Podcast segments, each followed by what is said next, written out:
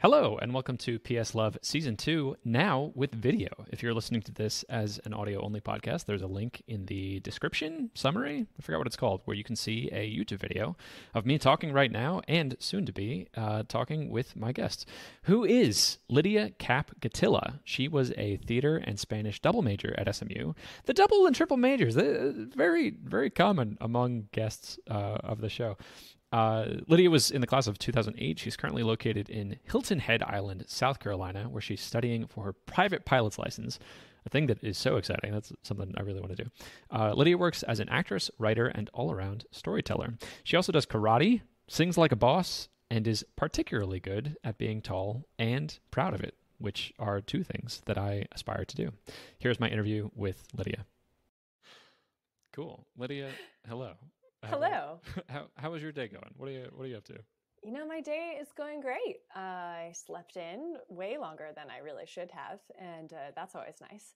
And uh, yeah, it's a beautiful day in South Carolina. I went for a nice long walk, had a good lunch, and now I'm talking to you. So it's a particularly good day. Love it. What is what is sleeping in for you? What is what does that mean? Oh man, today it was like 9:45, which was pretty late. Although to be fair, my husband and I stayed up late watching Cobra Kai, so you know we had a very good reason to be up late. Um, but it was it was still a late morning. I usually like to get up around 7:30 or 8.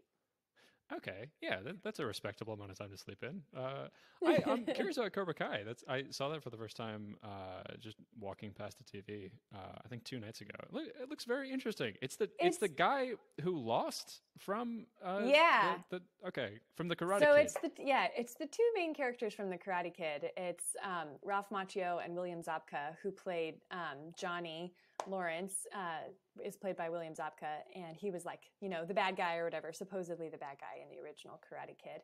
And then um, the protagonist, Daniel, uh, who's played by Ralph Macchio, it's the two of them many years later after they've grown up and, you know, ha- lived their respective lives. And Johnny's really not doing well, and Daniel's doing great. And so it's this kind of um, merging of their two worlds again as adults, and then how that incorporates their their children and you know bringing karate back into the valley. But it's just it's really great. It's one of the most satisfying shows i think i've ever seen. It feels like it embraces its 80s cheesiness just perfectly and then at the same time it feels adult. Like some of the humor and some of the content is like that's actually kind of adult not a kids show joke. Um, and then it's uh it's got it's got a lot of heart to it as well. Um, my husband was saying last night it's like what you want fan fiction to be like what you what you're really hoping it will be. So that's what Ooh, it feels like. I like that. I like yeah. also the the uh, embodying the 80s vibe. I i saw that in just the the brief snippet of the show that i saw and uh, felt that also from stranger things i feel like just it, yes. it just ooh it feels like it's a different time there's every little detail about it and it's cool in Stranger Things, I love as well. With Cobra Kai, it's kind of fun because it's not set in the 80s, it's set in the 2000 teens or 20s or whatever. Hmm. Um, but it's still vibe wise got that 80s kind of uh, cheese to it. But but it knows that it's doing that. It's not like trying to take itself so seriously, and because of that, it it earns your your uh, you know you are very endeared to it. I think. Love it. You are, among so many other things, an actress. I imagine the experience for you in watching a show like this is very different than most people. I uh, my my brother-in-law sure. named Patrick is a uh, a car guy. He uh, has been working on cars his entire life, and we'll we'll have so many interactions where like we're we're walking along the street and uh, we're we're trying to describe the, the landmark that we just passed. And I'll say something like, oh, you know, it was right across the street from the McDonald's.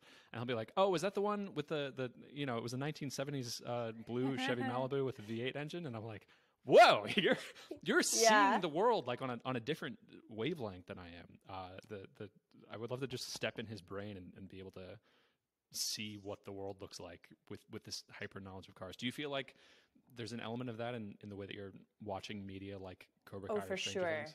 Yes, definitely. I think I have been an actress for so long and I've I've studied acting, I've studied filmmaking and writing. I'm a writer as well for so long that I'm always I'm at that point now where I can do two things at once. So I'm thoroughly enjoying something or, you know, giving myself permission to experience whatever it is the show or movie is wanting me to experience at the same time that my brain is minutely analytically tracking. Oh, that was a really good shot. Oh, that was a great line. Oh, that line was a little cheesy. We probably could have cut that one and trimmed that here and there. And then, oh, but I'm so into it now. I'm crying because so and so died. You know, there's, there's, I, I, um, that's something I've, uh, I think honed over the years, but I think at the same time, I, I just love it so much that it's really enjoyable to me. It's part of the fun of encountering art, encountering film, television, and that sort of thing. Is that I am like your friend or, or like your brother-in-law. Um, uh, or cousin. Now I've already forgotten what, who your family member was. I know his name was Patrick. So, um, brother-in-law, Patrick, and friend. Yeah, yeah, and friend. we can be friends with our brothers-in-law. Um, that he is also enjoying, you know, he's experiencing the world on that different level of expertise, but he's also enjoying it at a different level because of that expertise. And I think that's that's definitely something I'm I'm experiencing when I watch TV shows, even just for fun. Yeah.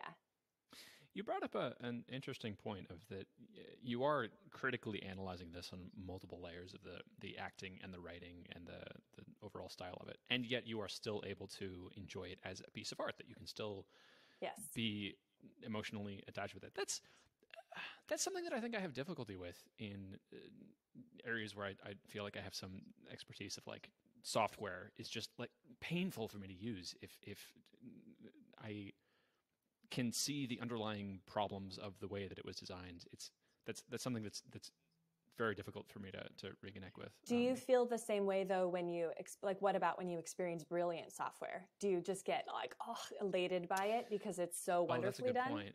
Yeah, there's there's like a deeper appreciation for me now of it's it's not just washing over me. There's a there's a beauty in like the way that it was constructed. Of I I can understand the I Okay, that's that's a very good analogy. That because it goes both ways. I think I think you're totally right. There are definitely things I'll be watching that someone else maybe sort of, you know, oh, it's just a great show, and I'm like, oh, it's not that great. Like in my opinion, it's not well written, the acting's not great, the production, blah blah blah blah. But I will give everything a chance. So I had an I had an English teacher who had these great catchphrases. His name was Jeff Blair, amazing man. Is Jeff Blair? He's still alive. Um, uh, he used to say enchantment before analysis. And I loved that mm. because he would always say the first time you read anything, first time you watch anything, let it do its best to enchant you and then analyze it. You can go back and read it again, go back and watch it again. And I think I've done this for so long and I'm so invested in this kind of work that, like I was saying, I'm doing a little bit of both at the same time. Mm. But it's very important to me that I'm letting myself start within a position of being willing to be enchanted. I'm not someone who keeps herself aloof from the art and is like, oh, you got to prove yourself to me. I'm like, nope, I'm here, you know, like I'm ready. And then if slowly over the course of the show or over the course of the software, perhaps it's like, yeah, this really isn't great. You know, you, I gave you a shot, man, but I'm not going to lie. This just kind of sucked. I'm, um, I'm willing to have that analysis, but I always try to start from a place of enchant me. Go ahead. I'll, you know, I'm ready. I love that. I'm going to blatantly steal that mantra. Enchantment yes. before analysis. Yeah. Do it. It's I, the best. That, that, puts you then in the in the frame of mind of uh, suspension of disbelief of like you, you don't you don't yeah. need to start watching something and start finding things to be critical of as soon as possible. You you can right. suspend that for a little bit allow yeah. yourself to become enchanted and if that doesn't happen then okay it's it's okay now to, to slip yeah. into analysis yeah i like that that um, i'm sorry that came from a, a teacher you had at yeah one of the one of the best teachers ever an english teacher in high school. His name's jeff blair. High school. Yeah. Wonderful. Good dude. Oh man. That's that's impressive that like a high school teacher could have that sort of impact on you. I think that yeah. I, I have he, maybe one of those. He in particular is just a very, very, very, um, very smart guy, but just a brilliant teacher. I really credit him. I've always said that when I win my Oscar someday, Jeff Blair will be in my Oscar speech because he, um, I loved English in particular, but uh, he, I think, really brought to head the fact that everyone is speaking from some place of agenda. Not that that's always a negative thing, but you know, we all have a reason for saying whatever it is we say. Mm. So when you're interpreting any kind of language around you in the world, whether that's artistically or you're in a conversation with someone, you know, they're coming from some place of trying to communicate something. So mm. what is that thesis? And by the same token, when you are uh, creating something as a writer, as a a musician, uh, as a software programmer, you know, what is your thesis? And making sure everything serves that thesis, I think really helped me be a critical thinker, not only in the work that I make, but also in engaging with other people's work, knowing it doesn't matter if it's a commercial or if it's somebody's Facebook post or if it's in a conversation, you know, where are they coming from? What are they really trying to say? And and being able to navigate, I think, a lot of different kinds of conversations as a result of that. So I really credit him with helping me develop a more nuanced understanding of not only how to communicate myself, but also how to interpret other people's communication as well. What a wonderful lens to be seeing the world through. Yeah. You're, you're now able to, to apply these skills that you've learned in, in acting and writing and storytelling. And uh, I could see how that would be very broadly applicable of like, oh okay, yeah, where, where is, you know, the, the AT&T customer support representative coming from? yeah. how, uh, how, how can understanding that story better, uh, enable me to have a more successful interaction with them? Uh, Yeah. What a, what a superpower. That's cool. Oh, Uh, thank you. I'd love to ask about who you were in college. If if I was talking to Lydia, uh, Lydia Kapp, formerly uh, in college, wha wha what's her deal? What what's she doing? What Ooh. what what are her goals? Who does she want to be? Oh, she has so many goals. She wants to be so many things. Um, well, I was a theater major as well as a Spanish major, um, and I was in the theater studies program at SMU. At the um, within the theater program at SMU, there are two tracks. There is an acting track where that's your sole focus. You're really just there to train to be an actor. Um, and then there's a theater studies track. Both of them are BFAs, Bachelors of Fine Arts, so they're both conservatory style programs, very intensive training. But theater studies is a little bit more of a Renaissance person approach, where you are studying acting through your four years, but you also have the opportunity to take classes in directing, in playwriting, stage management, costume design, any other number of areas where you might like to specify. And so I always being a very much a Renaissance person, it's like, oh yeah, theater studies all the way. So I got emphases in acting, directing, and playwriting while I was there. So my my and still to this day, I, I really know for myself, my studies across multiple disciplines inform my ability to succeed in every other discipline. So the more that I wrote as a playwright, the better I became as an actor. The more I acted, the better I became as a director, and so on and so on. So yeah, college Lydia was super optimistic. You know, I just knew I was going to change the world and just win all of the awards and everything was going to be great. And um, had a just so an awesome time. I was so grateful to be a part of the President Scholarship Program. Loved being around people from um, from other disciplines who were just as passionate about their fields as I was about about theater and storytelling. And um, the the Meadows School of the Arts was a fantastic program as well. So I really enjoyed my training there.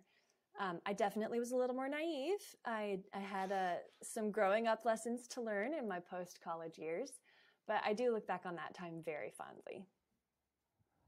I'm I'm curious about naive, just, uh, merely about like being able to change the world, or uh, having your your uh, pre-planning out your Oscar acceptance speech. What, what, what Oh, what's yes. behind that?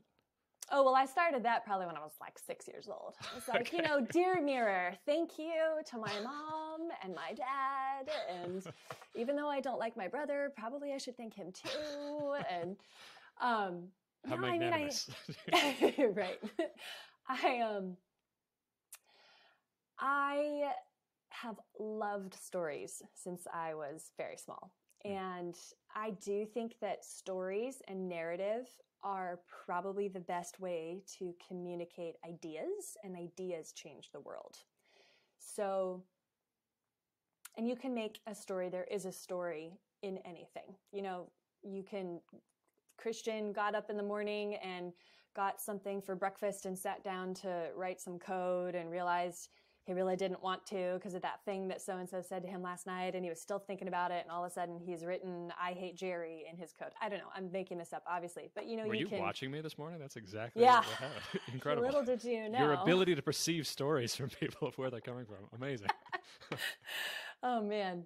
But I, I think, you know, we can I, I think the human mind is really built to interpret and to process information in a in a narrative structure, and storytelling from a theater standpoint or from a film standpoint, advertising standpoint, you know, the conversations you're having with your friends, the things that really move us to make changes in our lives or to commit to something in our lives are are typically couched or woven into some kind of story. And I think I just understood that from a from a young age that seemed clear to me and then I just got such joy out of acting. I loved acting and it's a it's a pretty powerful craft. I think you're you're really practicing empathy on a very deep level, putting yourself in the shoes of any manner of person and trying to honestly and truthfully give voice and body to their experience. And that doesn't mean they're always good people or that they make right decisions, but you're really um, you're you're kind of honoring the the human experience through acting. So you're using your own physical self and your own emotions, your own experiences, your own brain to uh, give people watching a chance to engage emotionally in a story so that they might learn something from it.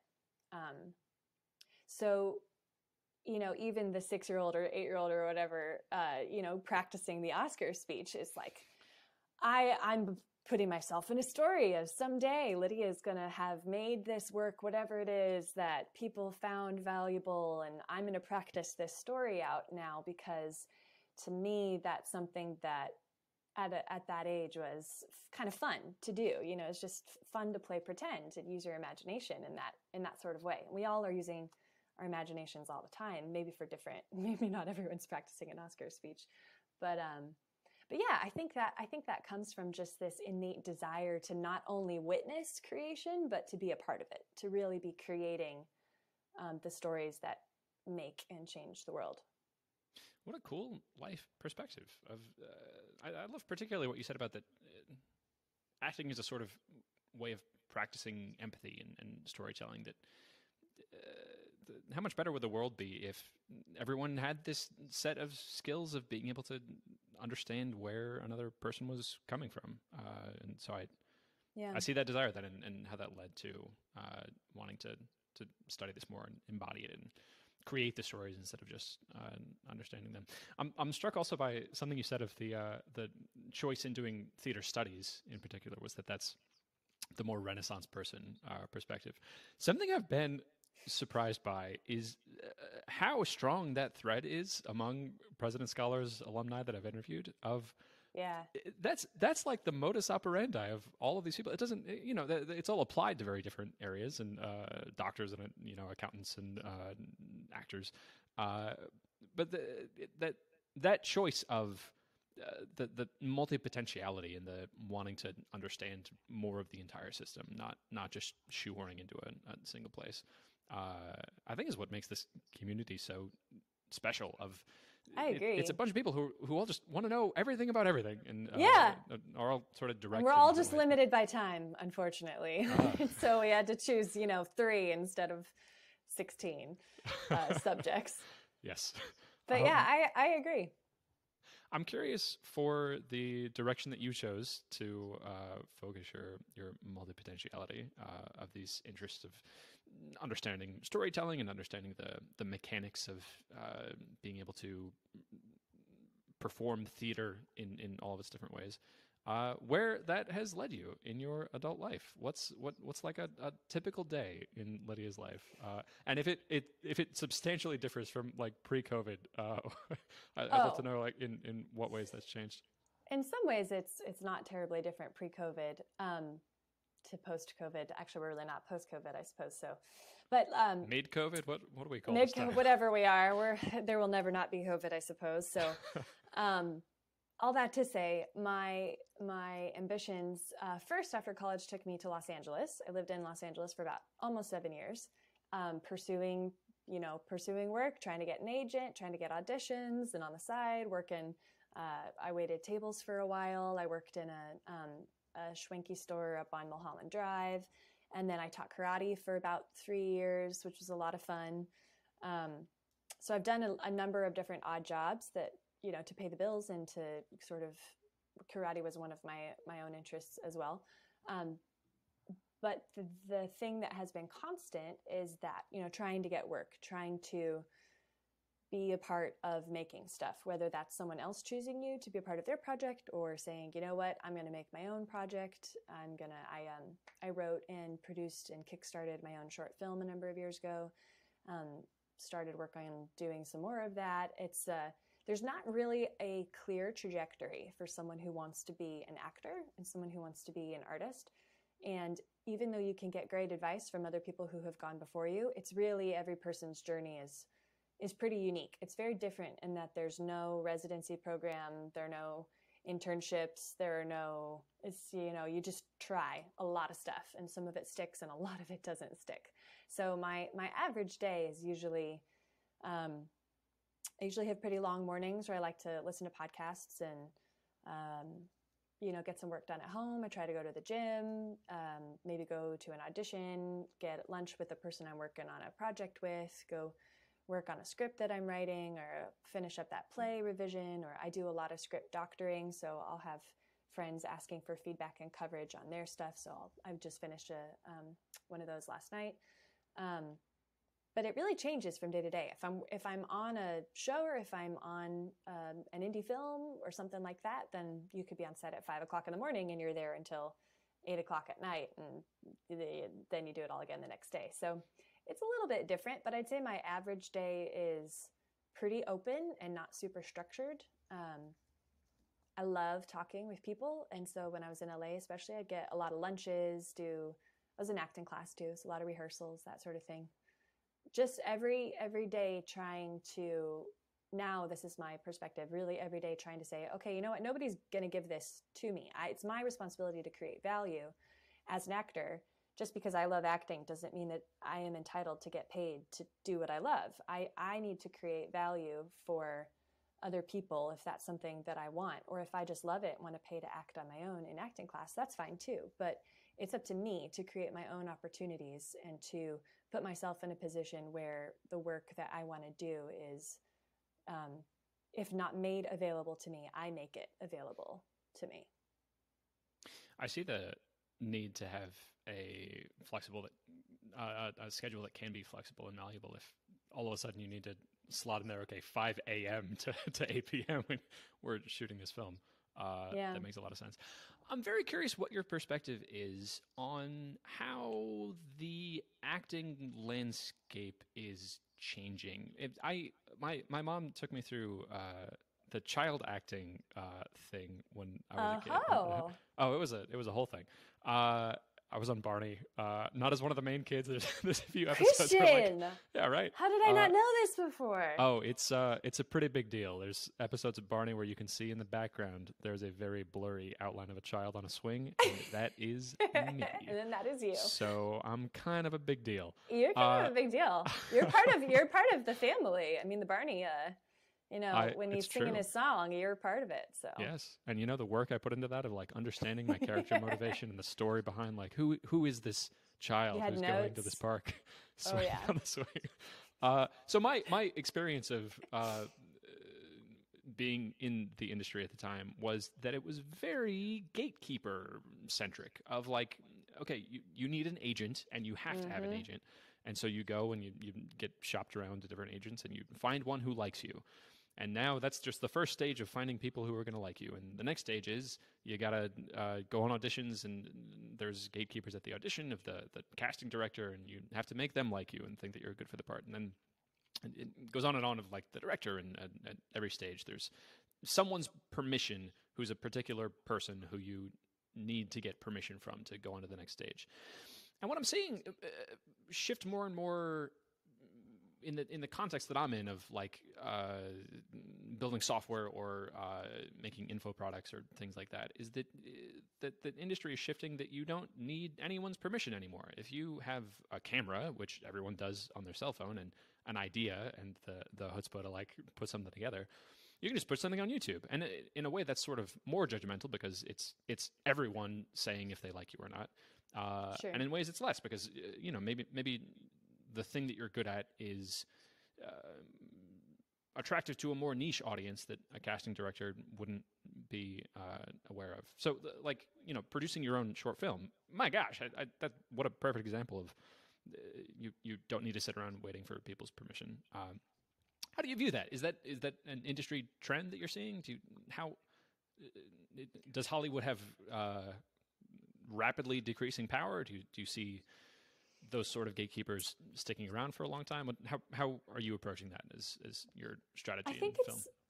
I think it's a little bit of a combination of both. I think you're very right that there there continue to still be lots of gatekeepers in in the entertainment industry, whether it's your agent or casting directors or the various producers that you might have to impress. Um, uh, it's a very flooded market as well. There are a lot of people that want to be actors. A lot of people that want to be directors, cinematographers, writers, etc. And so um, you're competing against a lot of people. So you really have to stand out to those gatekeepers in those kinds of situations in whatever way that that might be.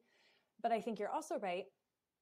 It's become increasingly easier and more affordable to make your own work. I mean, if you look at you know all all early television was shot even telev- televised movies were shot live on these massive cameras that you know and with the light my goodness the lights just in, insane amounts of schlepping to get the camera from one place to another so that you could get the next shot. And that's we don't have to do that anymore. You know we can sit with our like you said our phones or our computers and put something up and tell a story and great put it on youtube and maybe you become a youtube star the more that you are working on that sort of project. So it's absolutely more possible now to create your own work but as the market is also flooded, that also means there's a lot more people creating their own work, making their own stuff, and so the the need to stand out, as it were, remains.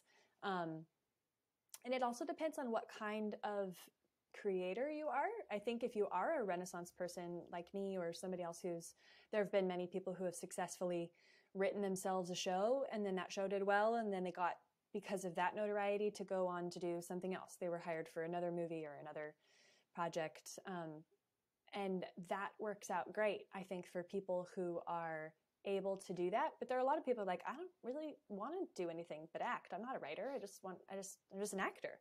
So yeah. how do I, how do I move myself forward in that way? So it's this interesting balance of the as an actor as a as a writer as a creator you're always job hunting because the minute one job ends after six weeks of shooting you're jobless again. You got to keep hunting. Unless of course you know you're still aspiring and you've you've got a i don't know some some other job which is awesome that you're using to pay the bills. But there's a constant hunt between that mind game of what am i not doing that i need to be doing on my end and to what degree is this just I'm not getting picked for whatever reason. And can I control that or can I not control that? What do I control? What is in my power? What isn't in my power? And hmm. it's mm. it's a little bit of a mind game to figure that out sometimes.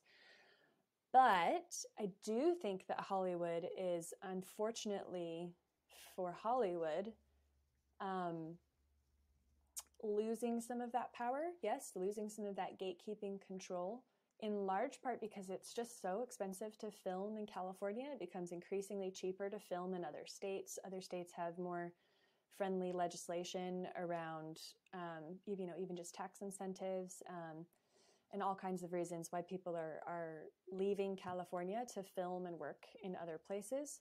And I think that's that's great. Actually, I think that's awesome. Um, I think you see that with even people like Joe Rogan leaving Los Angeles and moving mm. to Austin, Texas is a big deal. Um, so, and and Joe Rogan's a great example of someone who has you know created his own value in the in the interviews that he does, and he's totally uh, sep- separate and set apart. He does what he wants to do. He's not kept by any particular um, film studio or something like that. So but casting directors remain, agents remain. There's still structures for creatives that um, you kind of are trying to find that balance of playing within the structure and then also saying, okay, but what can I do that doesn't require someone else's permission to move my own career forward? Mm. Um, it's a hard balance. I'm curious what that balance looks like for you of like uh, how how do you choose to allocate energy knowing that you can play in this space of being the Joe Rogan who's doing everything, you, you have the Renaissance mentality of being able to, to do every part of this process. Uh, as evidence, you, you've made your own short film. How cool is that? Uh, uh very very few people are like able to do that. Uh, I can't imagine the complexities in that process of like, uh, you know, simulating for yourself a lot of paperwork. all these structures. I, I imagine. Uh, and so you you can do that. Uh, and what I'm hearing from you now is uh, you're you're still devoting energy into playing into these bigger structures of uh, the the film yeah. industrial complex. I don't I don't know what to call it uh, that that yeah. currently exists. Uh, what what does that energy allocation look like? Uh, uh, so to to rephrase that, I think I would say, knowing that you are capable of making your own short films, mm-hmm. why not dump hundred percent of your energy into that? Why not be the the Joe Rogan analog of uh, whatever that would make sense for you to to do.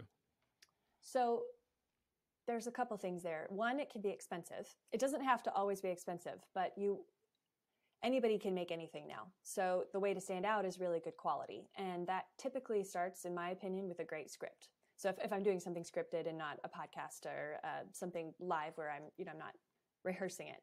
Um, and writing a good script takes a lot of time. And if nobody's paying you for that script, it's like, well, do I, you know, is that, uh, is it going to work out? Is it not going to work out? There's that fear of, again, there's no guarantee that anybody's going to like it, that it's going to win any awards, that it's going to get me any attention whatsoever. So am I willing to do it? Is it of importance? Is it important enough to me that I'm willing to commit this time, even if literally nothing comes from it? And that was something I learned from making my short film, which did did well. You know, um, I uh, had great feedback from a lot of people. I was very proud of it. Released it to YouTube because I wanted it as many people to see it as possible. And I think for me, it changed me into being someone who was saying, you know what, I don't care at this point. I'm not going anywhere. Nobody can.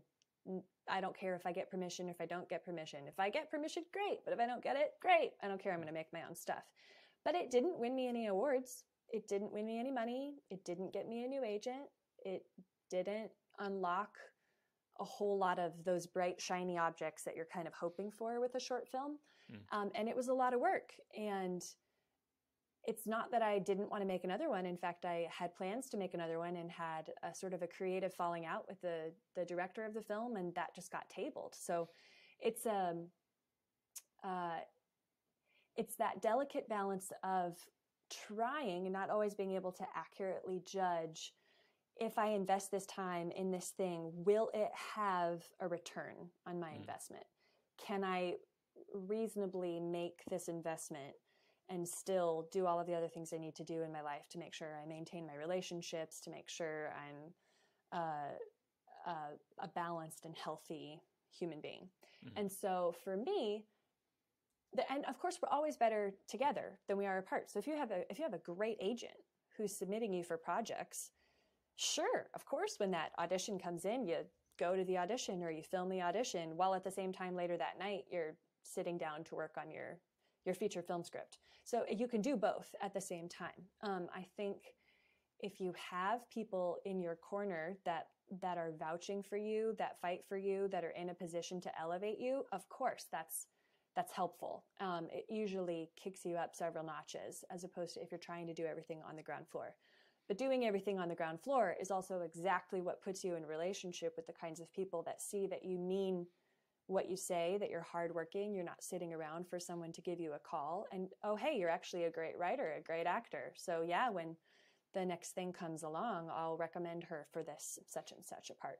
So, it's not um, it's acting and writing in particular are extremely collaborative. All filmmaking, all theater making, it's collaborative. You can't really do it on your own.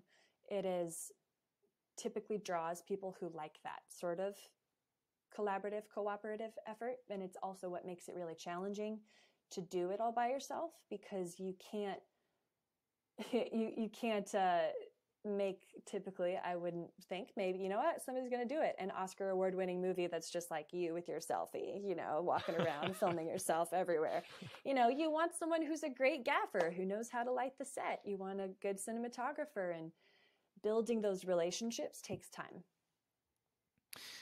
this this makes sense. Okay, I'm I'm fitting this now in the context of in software.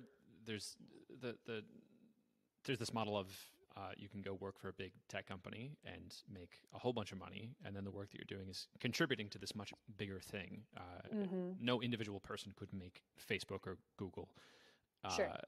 But by by joining this big thing, you can hyper specialize and and do the one thing that uh, is going to be the, the highest output. Versus starting your own software company, uh, you now have to wear a lot of different hats, and maybe the the end result isn't uh, as polished or, or as robust as it could be mm. if that was the product of a, a, bigger team working on it. But you yeah. you have more creative control over that, uh, and that yeah. to, to be able to do that more independent project is a much longer term game. So that can, uh, like making a, an independent film, that's something that you are making much bigger, much longer term risks for. Uh, so being able to, to be a part in another project, uh, although yes, there are gatekeepers, you need to get people's permission. That it's, it's a much it's a much clearer trade off of time and energy uh, for value. Of uh, you know, yes, yeah. you're, you're going to be here from 5 a.m. to, to 8 p.m., but right. Uh, uh, there's a in, very indirectly in exchange for that, and here's here's the reward. Right. Yeah, there's a, there's very much an entrepreneurial spirit, I think, that a uh, a driven, long-term, successful creator, creative in any you know any artistic endeavor has to have because you have to see the vision before anybody else does, and you have to keep seeing it even when everything around you doesn't look like it at mm. all. Um, and I think I'm sure that starting your own software company would feel similarly, where you have these great ideas, these these this amazing creative vision and but if you're the only person who's seeing the whole vision it takes time to assemble all the parts or the people to do the parts and and yet at the same time because you're that captain of that ship you can actually make it come to life um, and find the people you want to bring it to life with. Um, so yeah i think it's um, it's a challenge and it is a long it's a long haul and of course, you know, if um, one of my favorite directors comes along and says, Lydia, we saw you just randomly on this thing and we just love you. Please come out and be in this film. I'd be like, Of course, I've been waiting for you all my life. You know, I'm not going to say no if it's something I really am excited about. Um, yeah. I'm open to that for sure. But I think something I've had to learn is that nobody owes me anything. I can want to be an actor. I can want to be a writer. I can be a really good actor and a really good writer. And it doesn't mean that I'm always going to get paid for it until something else happens along the way, until I've proven or I have been given the opportunity to prove, whichever it is, that the value I bring to set or the value I bring to a script um, is deserving of that attention because it's it's also business.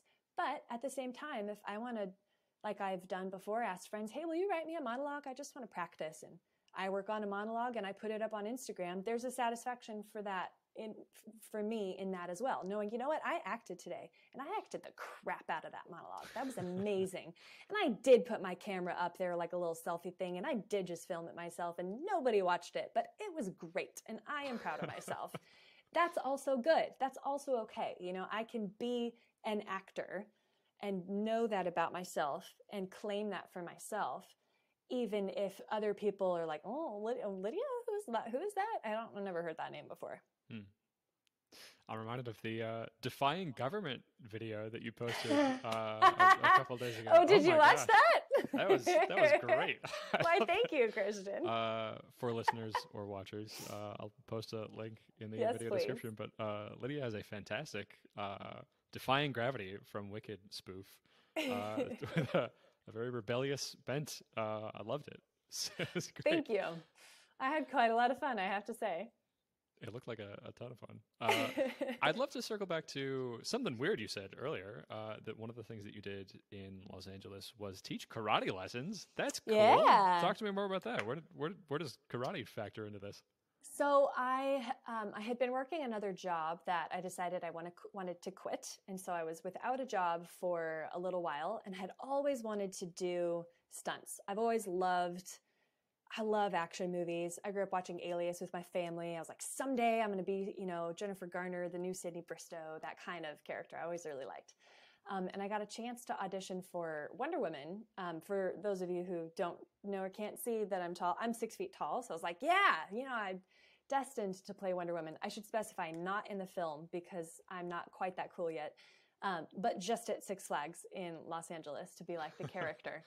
and um, and had a great time and went really far through the audition process and like all i needed le- at the very end was approval from warner brothers and for whatever reason warner brothers did not approve me but Hmm. the man who was running the auditions um, was was great this guy named kevin porter he um, has played he's been a live action batman for many many many years and he does um, a lot of productions with bat in the sun they do a lot of really cool um, i don't even know how to describe it i guess sort of like fan uh, pairings of Batman versus the Joker, and they did Darth Vader versus Batman or something at one point. So he's he's a great guy, but he led the um, auditions and said, you know, have you ever done stunts? You ought to you ought to do stunts. Like you know, you've you've you've got the the body type for it. You know, it'd be great if you could do your own stuff. And I was like, yeah, tell me where to go. So he introduced me to a the man who played uh, Michael Keaton's stunt double in uh, the Batman movies, whose name is Dave Lea. This just hilarious English guy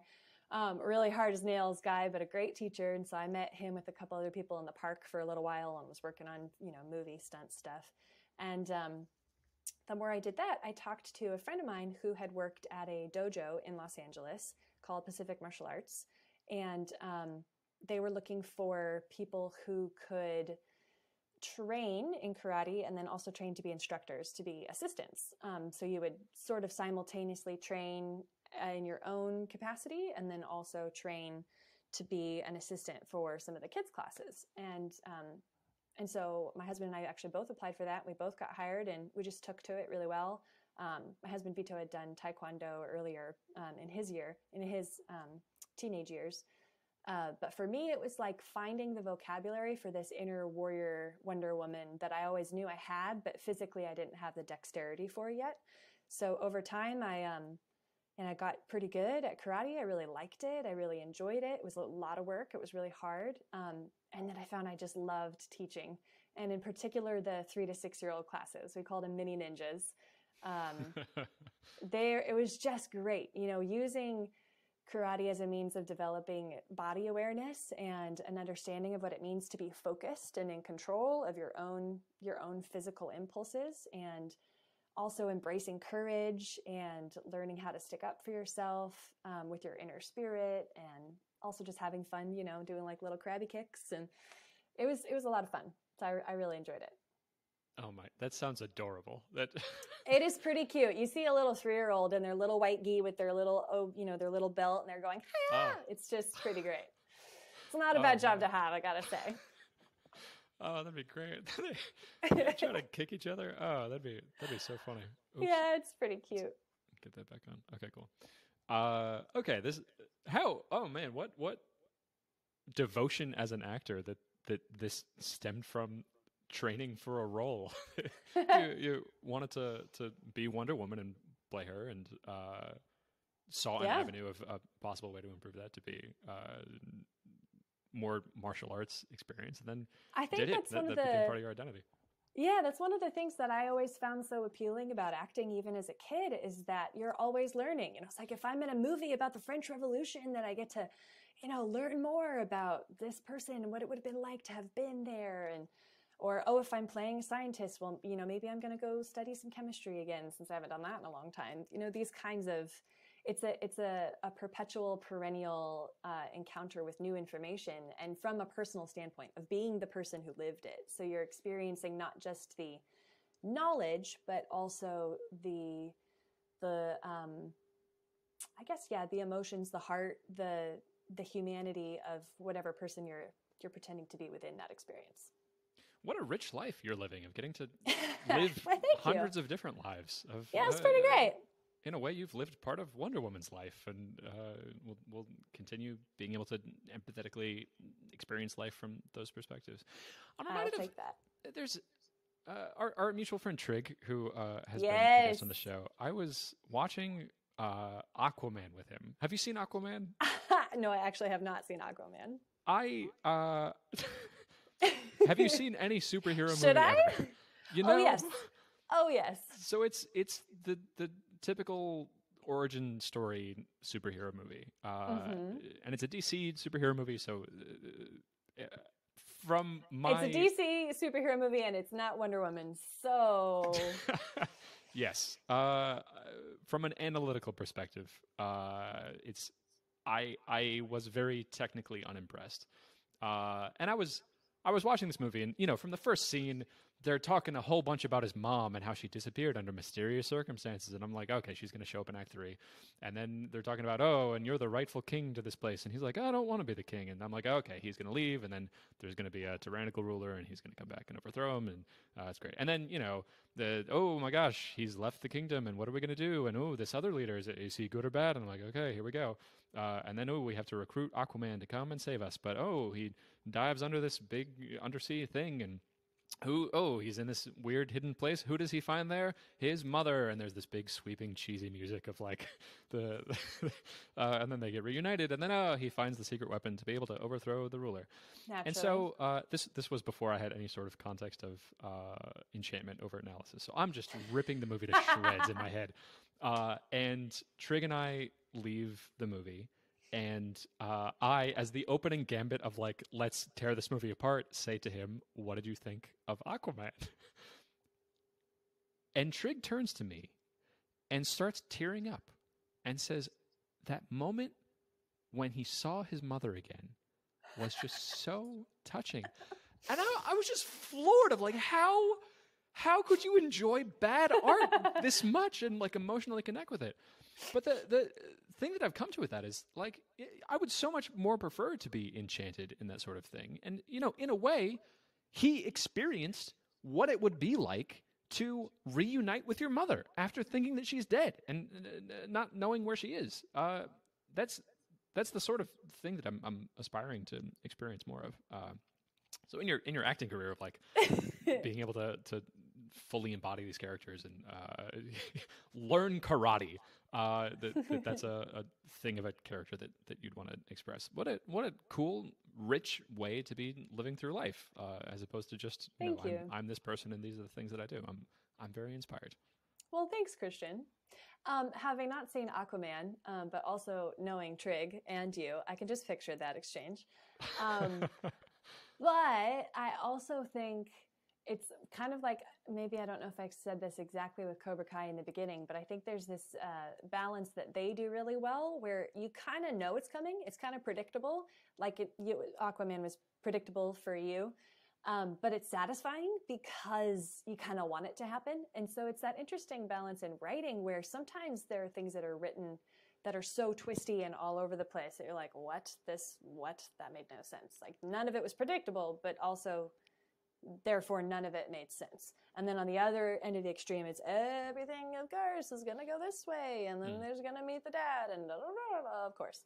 And that the tension between, I think, is different for different people. And that's also totally okay. We all have different tastes. It's not like one movie has to be has to enchant you and Trig. That's also okay. You know, there Mm. may be something that just just you delight in that he's like, mm, I don't know. You know, and that's why those that's why art is is we'll never stop making it because everybody has some sort of different little shade or different perspective to put on it.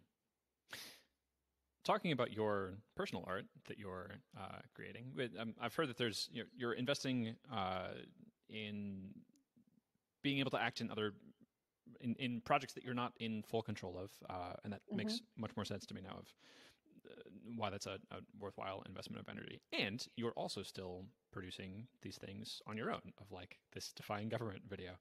uh, I'm curious what the landscape of your own personal projects looks like right now. That's that's very interesting. Is, is there like a pipeline of these sorts of videos that are coming out of there? Ooh, What- what- you know, maybe other- there should be. Maybe there should be some more spoofs.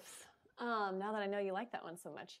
Um, you know, it's interesting. My so my husband and I moved. We left Los Angeles about a year and a half ago, and I now live on Hilton Head Island in South Carolina, of all Mm. places. Like uh, almost a three thousand something mile straight line across the country to the other coast.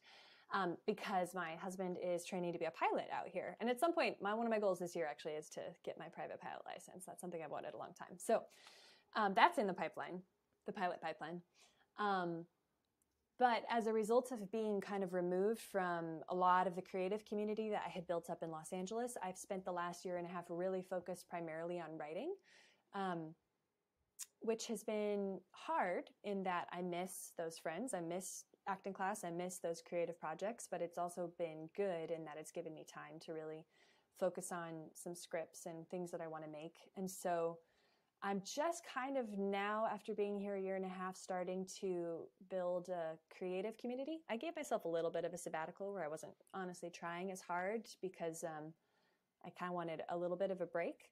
Um, so, what I'm working on right now is polishing a couple of different scripts. Um, like I said, I just worked on a script last night that somebody I met in LA um, nine years ago, something like that. I had worked on a project of his um, written an episode for a pilot of his, just reached me, reached out to me out of the blue and said, "Hey, I really want your your feedback, your coverage on the script that just got greenlit and I got picked up." So those kinds of things still happen, um, and I'm just starting to meet people out here that I can um, that I'm excited about working with on some short films and some other projects. I have kind of started a little bit of a campaign to maybe make all of my favorite LA people move out here, or at least come visit for a while, so I can. Right. Uh, I can cast them in things. And um, that's something I really love that I um, discovered when I was making that short film is I really like being the person who can choose other people.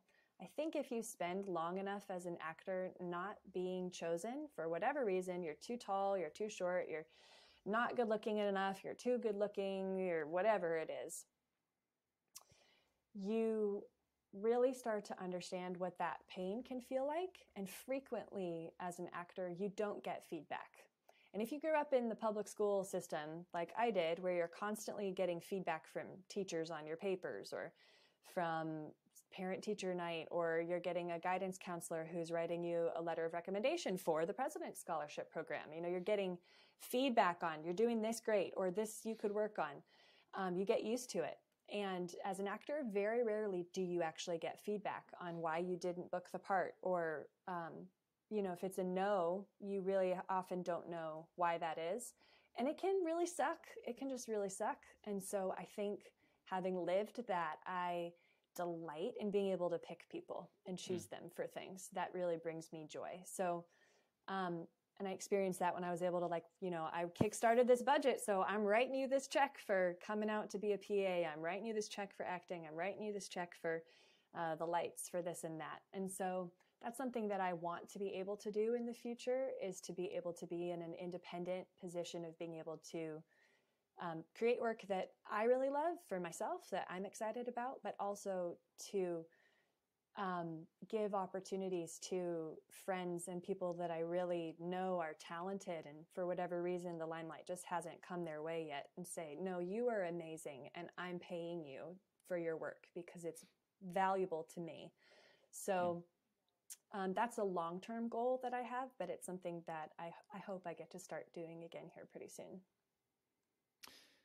being too good looking is uh, a problem that I can be. Uh, I'm, I'm, intimately familiar with that. That's, uh, that's oh, my yes. biggest barrier to, to acting. Oh yes. the uh, I, I feel that of the the no feedback being frustrating. Of uh, yeah, you, mm-hmm. you put all this time out and you prepare for this audition and you you learn karate so that you can be more prepared for this part and then uh, sure. That you just hear back a no. It's just a no. The the, yeah. the studio didn't like you, and they won't say why. Uh, yeah. In the role that you're in now, you're you're uh, uh, sort of growing into still in the early stages of being able to to pick people and recruiting them from LA. Mm-hmm. Um, being able to be on the other side of that table. Do you do you tell people like it, it, sounds like right now it's very positive of you you pick people that you like and, uh, and say okay you know you specifically I'm calling you out. Uh, it's not like you're a casting director seeing thousands of people. Right. Um, yeah but in the process of doing that, you know, you're, you're picking one friend, you're not picking the other. Uh, you're, mm-hmm. uh, I imagine you're not reaching out to all the friends who you didn't pick for creative projects and saying, you know, you were you were a little too good looking for this role, Christian, or maybe next time. Uh, I'll write a less good looking role for you. yes.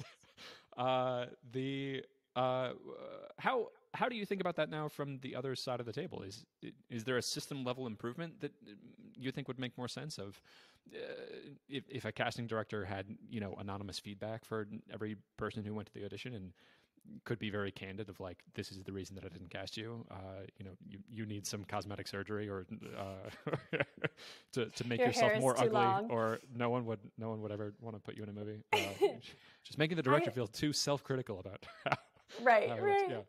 I think I understand it because it takes a lot of time to mm. give to to take the time to tell someone specifically I, I notice this for when i'm doing script coverage on a script. I take a lot of time. If someone asks me to give them coverage i'm like all right are you prepared for you know if you just want me to answer a couple questions did it make sense did this blah blah blah i'm happy to do that. But if you want lydia version coverage I will be telling you this line this line is too expository. It feels cheesy-ish, movie-ish. What if you change it to this or this uh, you have a typo here. You have blah blah. blah. I mean, it's very very detailed.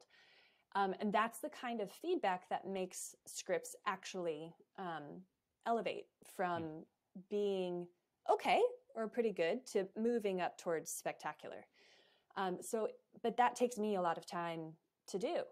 And if you look at that same concept from a casting director, if every single person who comes into their office, they they had to give feedback. I mean, even just if it took them an extra 5 minutes a day, that's an insane amount of time when they're seeing 60 people in a day that mm. they don't have. And especially with television, I mean, it's just so fast the turnaround between when the roles come out and when the roles are shot. This is, of course, pre COVID and when things are really booking. Um, so while I want more feedback as an actor, and I really appreciate the times when I have gotten more feedback from different casting directors, directors, and such, I also do understand from an economic standpoint why we don't get it because it's it would only be out of the goodness of someone's heart that they would do it Mm. when they have a lot of other work that they need to do in order to be um, a good steward of their job and their responsibilities they can't offer that. It's not because because they don't like actors or because they don't want people to feel good about themselves or actually get better it's that they don't have time.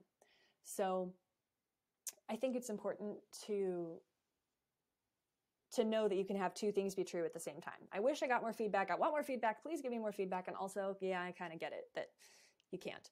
So i'm not sure if there's a um, I'm, I'm curious. Maybe there's a software that needs to be developed by somebody to uh, to uh, provide a means for which a casting director could give feedback if they wanted to. And you know, we used to have something kind of like that in the casting director workshops that were pretty big there for a while, but then they were kind of a pay to play situation, and so it's like. But it was also kind of cool because you could get feedback from a casting director and actually have a conversation with them, but you also just paid $100 for it. So is this really, you know, it's a it's a hard balance. I'm not sure what the solution is apart from being in an acting class with a teacher that you respect, where you're at least getting feedback on the work that you're doing there, um, and and then being open to constructive criticism when someone is giving it. You know, being going out and searching for feedback, saying, "Hey, will you watch my reel?" or "What do you think of my headshots?" or "Hey, Lydia, will you take a look at my script? Do you have a chance? Do you have time to do that?" And being pursuing your own feedback, I think, is kind of what the actor has to do right now, and that's okay. It's your business. You're the entrepreneur, so you're in. Nobody's going to care about it as much as you. Lydia, don't tempt me. That's that's, something I would do. Uh, Oh, that makes do sense. it, it's, do it. it's complicated uh, from from a time perspective, especially. That makes sense. Of if you're a casting director seeing thousands of people, the it it would be too much to ask. It would be too much of an energy investment to give uh, inelegant feedback, let alone feedback that's that's Right. constructive in the same way that you're uh, doing coverage for scripts. What, what what is coverage? Uh, so coverage is essentially when someone gives you says, "Hey, will you read my script and tell me what you think of it?" That's Mm. basically what it is. Um, and coverage is typically um, you're answering specific questions. You know, are the characters well developed structurally? You know, some sort of some bullet point questions. Um, and then it's also up to each individual person's preference as to the the detail that they do after that, following you know how they would suggest the script could be improved or sharpened. Um, so, the, yeah, that's something that I have done for years, um, and often for mostly just for free because I love doing it and I'm very passionate. Something I, am very passionate about is sharpening and polishing things. I think it's some, as, I think it's something I see well as being able to look at someone else's work and not turn it into my work, mm. but say, "Hey, I see what you're trying to do here. Or at least I think I do." But it's not working. What if you tried this? Or hey, what about this? Or oh, this line, yeah, you change it if you want to. Don't change it if you don't want to. But I think that's not. It's not quite right, or it's not coming across uh, the way that you think it's coming across. Um, so I really enjoy that, and that's something I'm um, I'm working on turning into my own my own little business as well. Um, because I really do think that good projects start with good scripts. It's really hard. You know, you can have all the money in the world, but if you have a bad script, it just doesn't doesn't land. Um, Aquaman. I was just oh. thinking that, but I wasn't going to say it. I wasn't going to say it. but yes. Oh, oh. but um, I did want to add one other thing. Um, as far as feedback is concerned, uh, I just wanted to say this is not because casting directors don't love actors or don't want to give feedback. I've known many great casting directors who are, you know, we'll we'll do a workshop or they'll do a panel at a film festival or something. You know, they're they're good people. They're working hard. Um, it's just sometimes you just can't do everything you want to do. Makes sense. Lydia, thank you so much. I have greatly enjoyed this conversation. Uh, My I've pleasure. Two things from you. I'm gonna I'm gonna blatantly steal that term of coverage because that's a that's a thing that. Oh people, yeah, people no, like that's a, that's me, a real can, term. Can you look at my thing? And, yeah, yeah, yeah. You, like that. You can just you don't even have to steal it. You can just use it. oh, okay. You can just I'll, have uh, it. I'll do that instead. Uh, for listeners who are interested in contacting you, maybe they would like some coverage on their script. Uh, maybe a little baby president scholar currently at SMU who is looking at your career, yeah. thinking, "Oh my gosh, that's that's a thing I want to do. I want to be able to act and, and, have my own creative projects, but also be succeeding in the, the bigger industry." Uh, what what's the best way to get in touch with you? How how can people see uh, future creative works like Defying Government? Yeah. well, probably one of the best ways right now is just you can follow me on Instagram. I am at tallkapp. That's T A L L K A P P. Um, and uh, uh, send me a, a, message there. You can see a lot of the work that I'm doing. I am currently working on um, a new website project and my own podcast and blog and a couple of other cool things to come. So um, if you check out my Instagram and follow me there, then uh, not only can I get in touch with you or you get in touch with me directly, but also you can stay tuned for all of the exciting things to come. Love it. I will be subscribed and I will post a link in the description with the correct number of P's. Uh, yes. Cool. Thank you again. Thank you so much, Christian. P.S. Love. Yeah, P.S. Love to you too.